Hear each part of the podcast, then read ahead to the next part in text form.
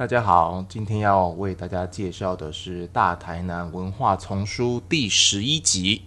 呃，第十一集呢，总共有出版了六册。那今天要讲的这一册呢，是宗教类的这一册。宗教类这一册，它的片名是《爱与奉献：他们与土地的故事》。那这个台南历史名人志当中呢，有很多的这个基督教相关的西方来的这个外国宣教师的传记啊，跟着他们的故事。那有两位是，一位是这个国宝级的道长陈道长，那一位是这个高职德。呃比丘啊，这释正光啊，那释正光比丘这样，这两位是佛道教的，大部分的版面呢都是基督教相关的。我想这个跟啊台南早期发展的历史其实是有一个背景啊。谈到宗教类呢，当然我就不能一个人啊这样子呱呱呱的讲，一定要请专家来为我们分享。呃，宗教类啊，台南历史名人的这个宗教类的人士当中，呃，他们的一些有趣的小故事，或者书上有写到或没写到的，今天为大家邀请到的牧师曾树米牧师来跟大家一起分享。牧师你好，呃，各位朋友，大家平安，大家好。呃，曾牧师，您现在是在什么地方服务？呃，我原本是在呃台北市的一间同光同志长老教会，在牧会。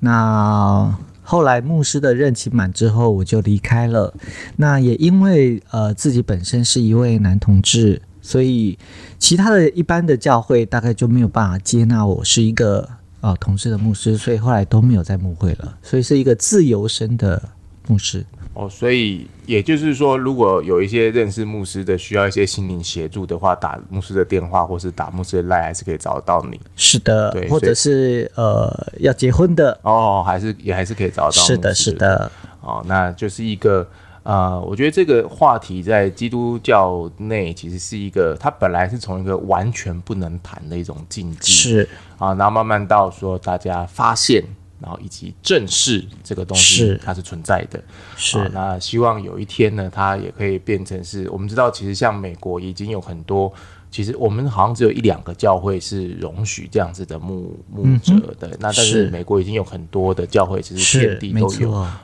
不同州、不同区，他们各自的这种观念这样。那其实就是你认可这个，你就进这个教会嘛。那你不认可这个，你就去别的教派的教会这样。是对。那今天请到牧师来谈，主要就是因为我们一般呐，台湾人，我们都觉得说，像我自己接到这篇稿子的时候，我都觉得说，台南的历史名人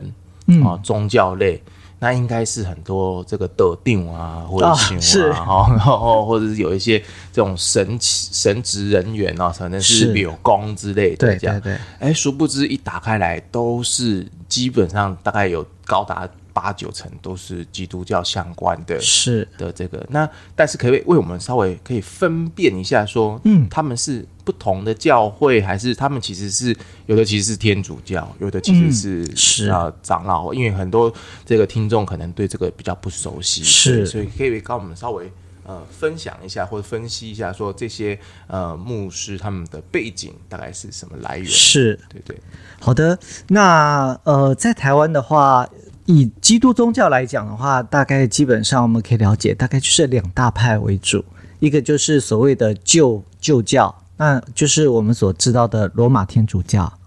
这个天主教的系统，那另外一个就是属于呃新教基督教的这个部分。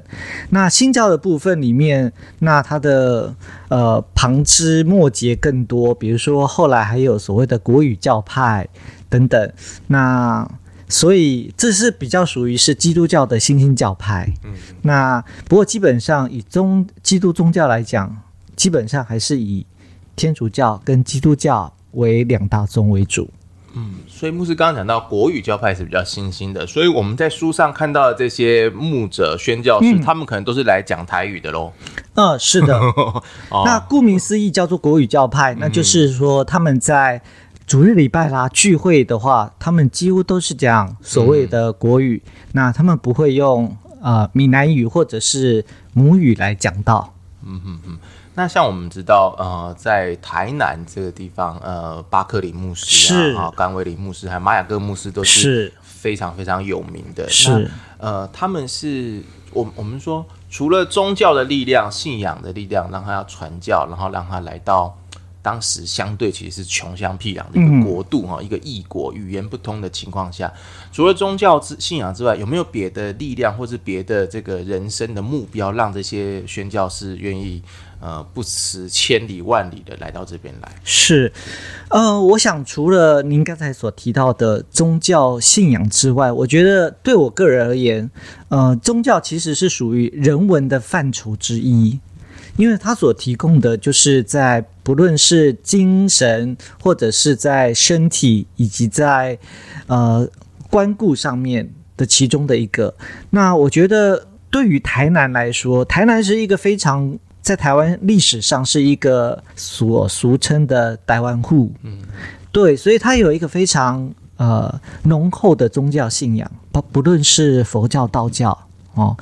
那基督教也都是，天主教也都是。台湾的宗教历史来讲，特别是在基督宗教上面，它的确有一个非常不同的点，就在于是说，特别是这些外国的宣教师为什么会来到台湾？我觉得有他们各国的那时候的宗教的一个信仰的历程。那时候特别在一些欧美的国家，在产生要去海外去做宣教的一个历史背景在，他们特别是喜欢来到一些福音或者是呃基督宗教信仰还没有到达之地，选到一个呃相对还未开化、还没有接触到这个宗教基督教信仰的，也是他们的方向跟目的。是，所以在电影有一部非常有名的叫做《教会》的嗯 Mission，、嗯嗯嗯嗯他提到的就是这些宣教师到中南美洲去宣教，然后所遭遇到的一些信仰跟福音文化的冲击。嗯嗯，对，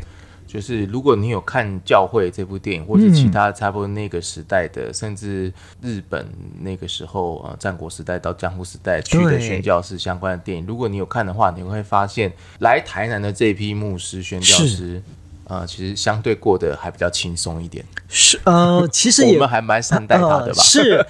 就是说蛮幸运，我们可以从基督宗教的历史来看，至少在台湾的。基督教会史还没有发生到在欧美的一些国家，或者是其他的中美洲看到神职人员被杀害的事情、哦。台湾还没有，虽然台湾这些外国宣教师来可能会遇到一些挑战，比如说被泼粪啊，因为认为他们就是呃红毛番啦，嗯或者等等之类的，顶多只是这样子，嗯，倒还没有发生被杀害的事件。对。那我觉得这是定居于台湾人灵敏跟热情的一一个心怀。嗯所以我们说台湾的先民呢是很剽悍的，什么一些械斗等等。可是其实在，呃某种面向上，我们对于异文化的这个包容力，其实一直都很强。是，没错。一直，都很强，因为早期我记得那个差不多就是一九六几年，听我阿公阿妈讲，嗯。呃，有的时候就是那种庙点啊，哦，嗯，就让那个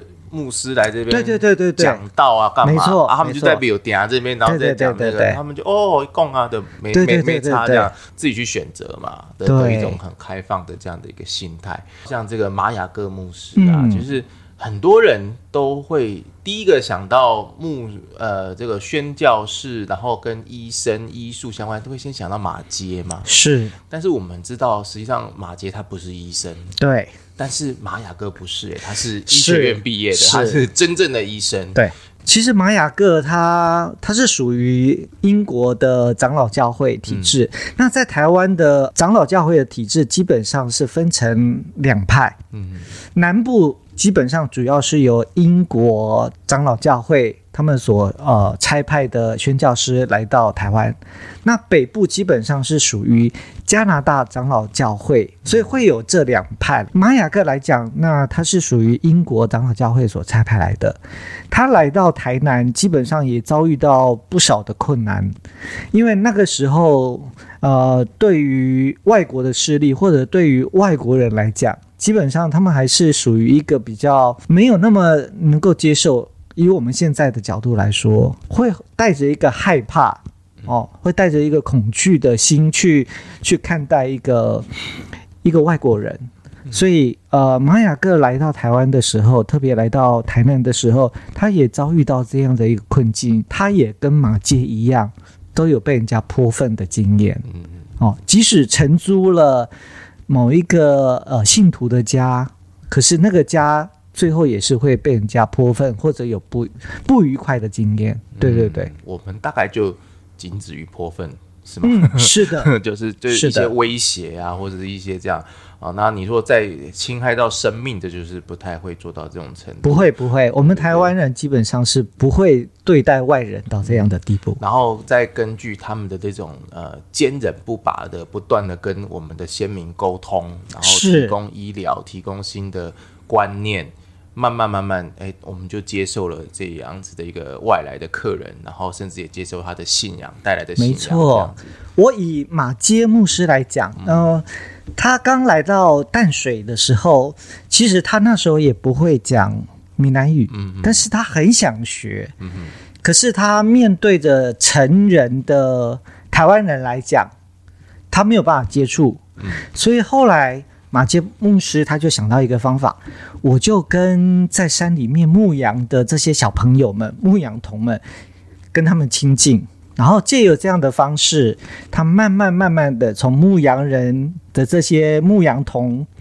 的口中，慢慢的去学闽南语。嗯嗯，所以这是马街另外一个学习闽南语的一个小故事。像书里面啊，像这本书里面也有提到那个甘惠忠神父，是，对他也是跟小朋友很就是很很要好哈，然后是而且他好像两年前才才过世嘛，就是对对对他的影响力其实也很也很大，就是呃，不管是教育或者是这个社会福利的的伯利恒基金会，我们知道。呃，好像全台各地都有这个基金会的是机构的一些一些一些中心，对不对？对对对，没错。其实天主教在呃早期的时候，他们主要就是针对啊、比如说原住民啦，或者是更深山、更偏僻的角落里面，他们去深入到那里去服侍我们的台湾人。对，那他们是更早去接触到一个所谓的文化跟宗教的一个怎么样去共融的一个阶段。那我倒是蛮佩服很多的天主教的神父们他们的努力，他们之间会不会有一些竞争，或他们会不会有一些合作？基本上是会的。就是说，在一百多年前，不论是呃长老教会，或者是呃天主教，或是其他的比较小的一些呃教会体系来到呃台湾的时候，基本上。基督宗教是一个非常排外的宗教，这是不可否认的。所以在很在特别是早期的阶段的时候，那每一个宗教总是要拥护自己的教义、教士哦等等，所以的确会比较不互相往来。那我觉得在台南的部分，我觉得蛮让人知道的。另外一件就就是有一个外国的医生叫兰大毕医生，那。在台南有一个非常有名的故事，叫做切肤之爱，就是有一个台湾的小男孩，那他在小的时候，那就是因为呃不幸有一个呃身体上的一个疾病，导致他的全身有很多的部分的一个皮肤坏死，所以已经到情况非常的危急的状态，所以呃这个小男孩。就被送到南大毕医生的医院里面去做看护。可是那时候因为没有很好的换肤的手术，那也没有找到适合的可以植皮的医生，所以在那个当晚的时候，必须要动手术的时候，没有适合的台湾人可以做这样子很好的换肤植皮的手术。那那时候。啊、非常有爱心的这个蓝大臂医生的太太医师娘，她就说好，那我主动的啊、捐出我自己身上的皮肤移植给这个小男孩，所以这是台湾台南非常有名的切肤之爱的一个小故事。所以后来蓝大毕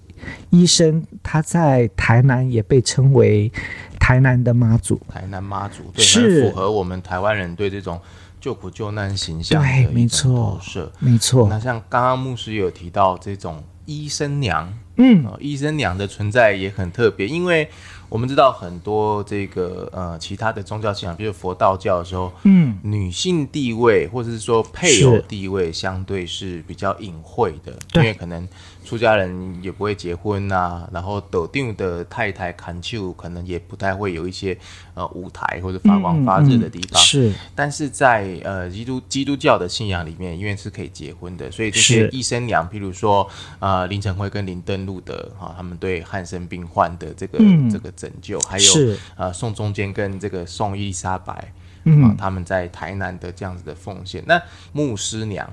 医医生娘这样子的观念，不知道我们的先民是怎么看待这些这些女性传教士或者女性医生？基本上不论是所谓的呃宣道师娘，或者是医师娘等等，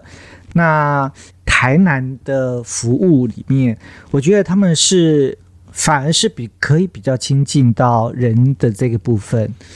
因为女性的角色，特别是在做一些服饰上，她是比较柔软的性格，也比较能够接触。呃，如果是以宣教来讲的话，那不结婚的宣教师基本上会有一个特殊的名称，我们叫小姐。所以包括孙李莲，我们就称之为孙李莲小姐。啊，对也就是说，这样的一个没有结婚的呃宣教师来到台湾的时候，那尊称他们就是用一个非常特殊的名字，叫做小姐。在遭逢不管是身体上或是心灵上的苦难的时候，如果出现一个这样子妈妈的角色，是啊，我觉得就是对人心是一个很大的鼓舞。其实直到今天，我们看到一些基督教相关的新闻，或者是一些明星或者是一些名人在分享他们的心灵故事的时候，都会忽然之间就提到说，哎，师母跟他讲，师娘跟他讲。嗯，没错，的的一个这样子的东西，然后忽然之间就把他的这个生命就有一个很大的扭转跟改变。是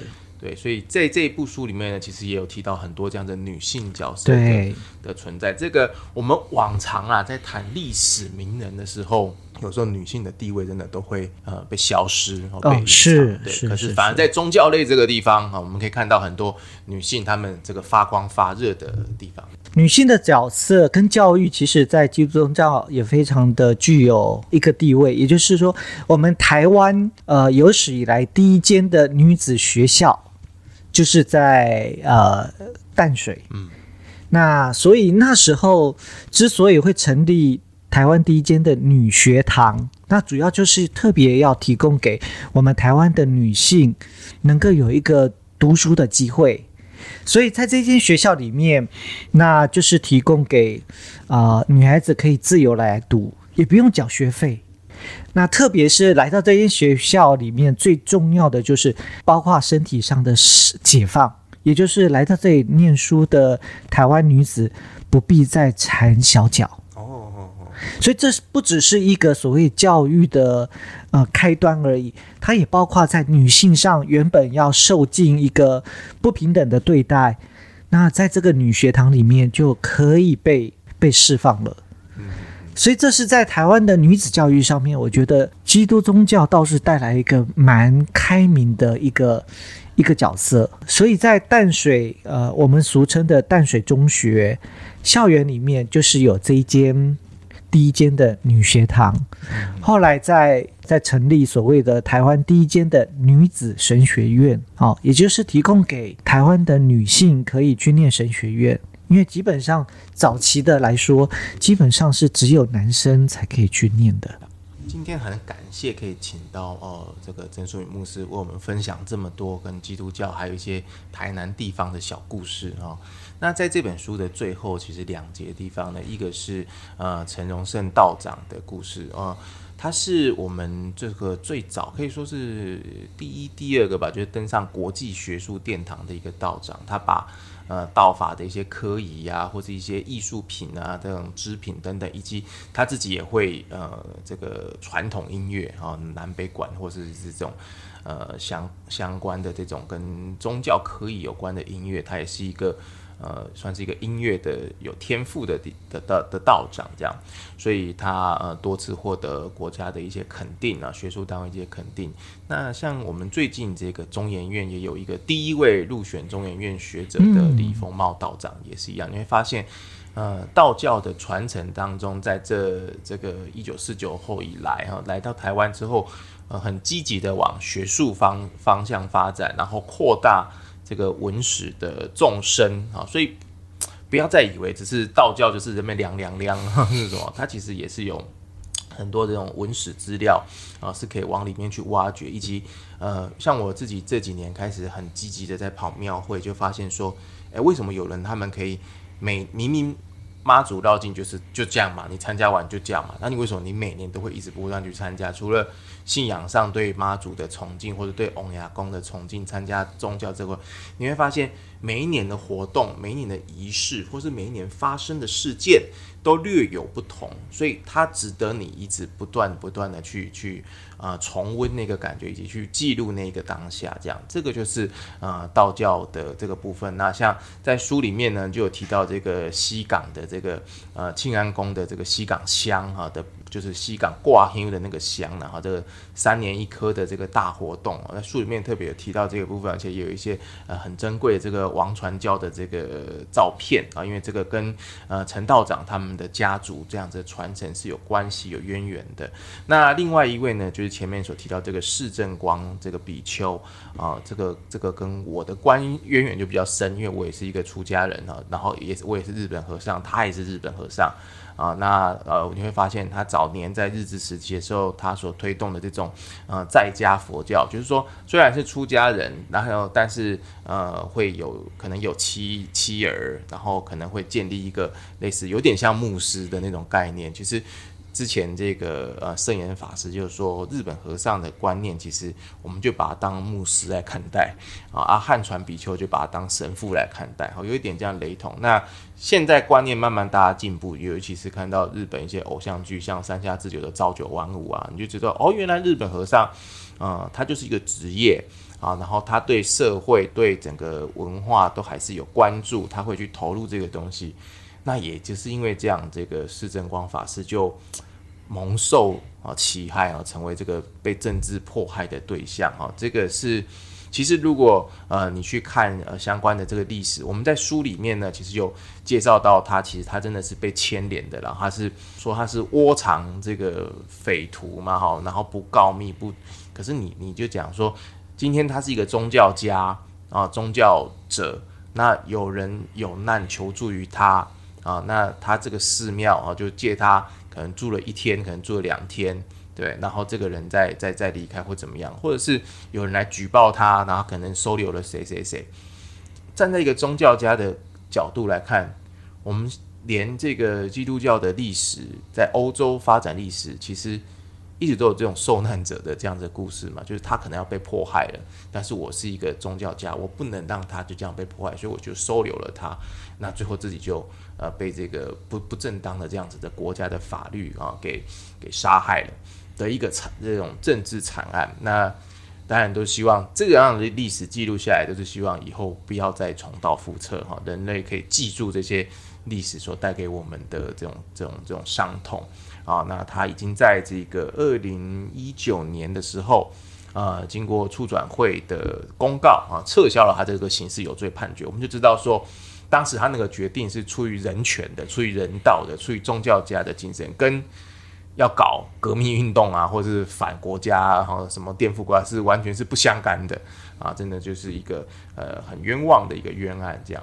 啊。那以上呢就是这一本啊《爱与奉献：他们与土地的故事》呃台南所出版的这个《大台南文化丛书》第十一集。呃，台南历史名人志宗教类的一个介绍跟分享。今天很谢谢郑淑敏牧师来这边当我们的来宾，谢谢。好，谢谢大家。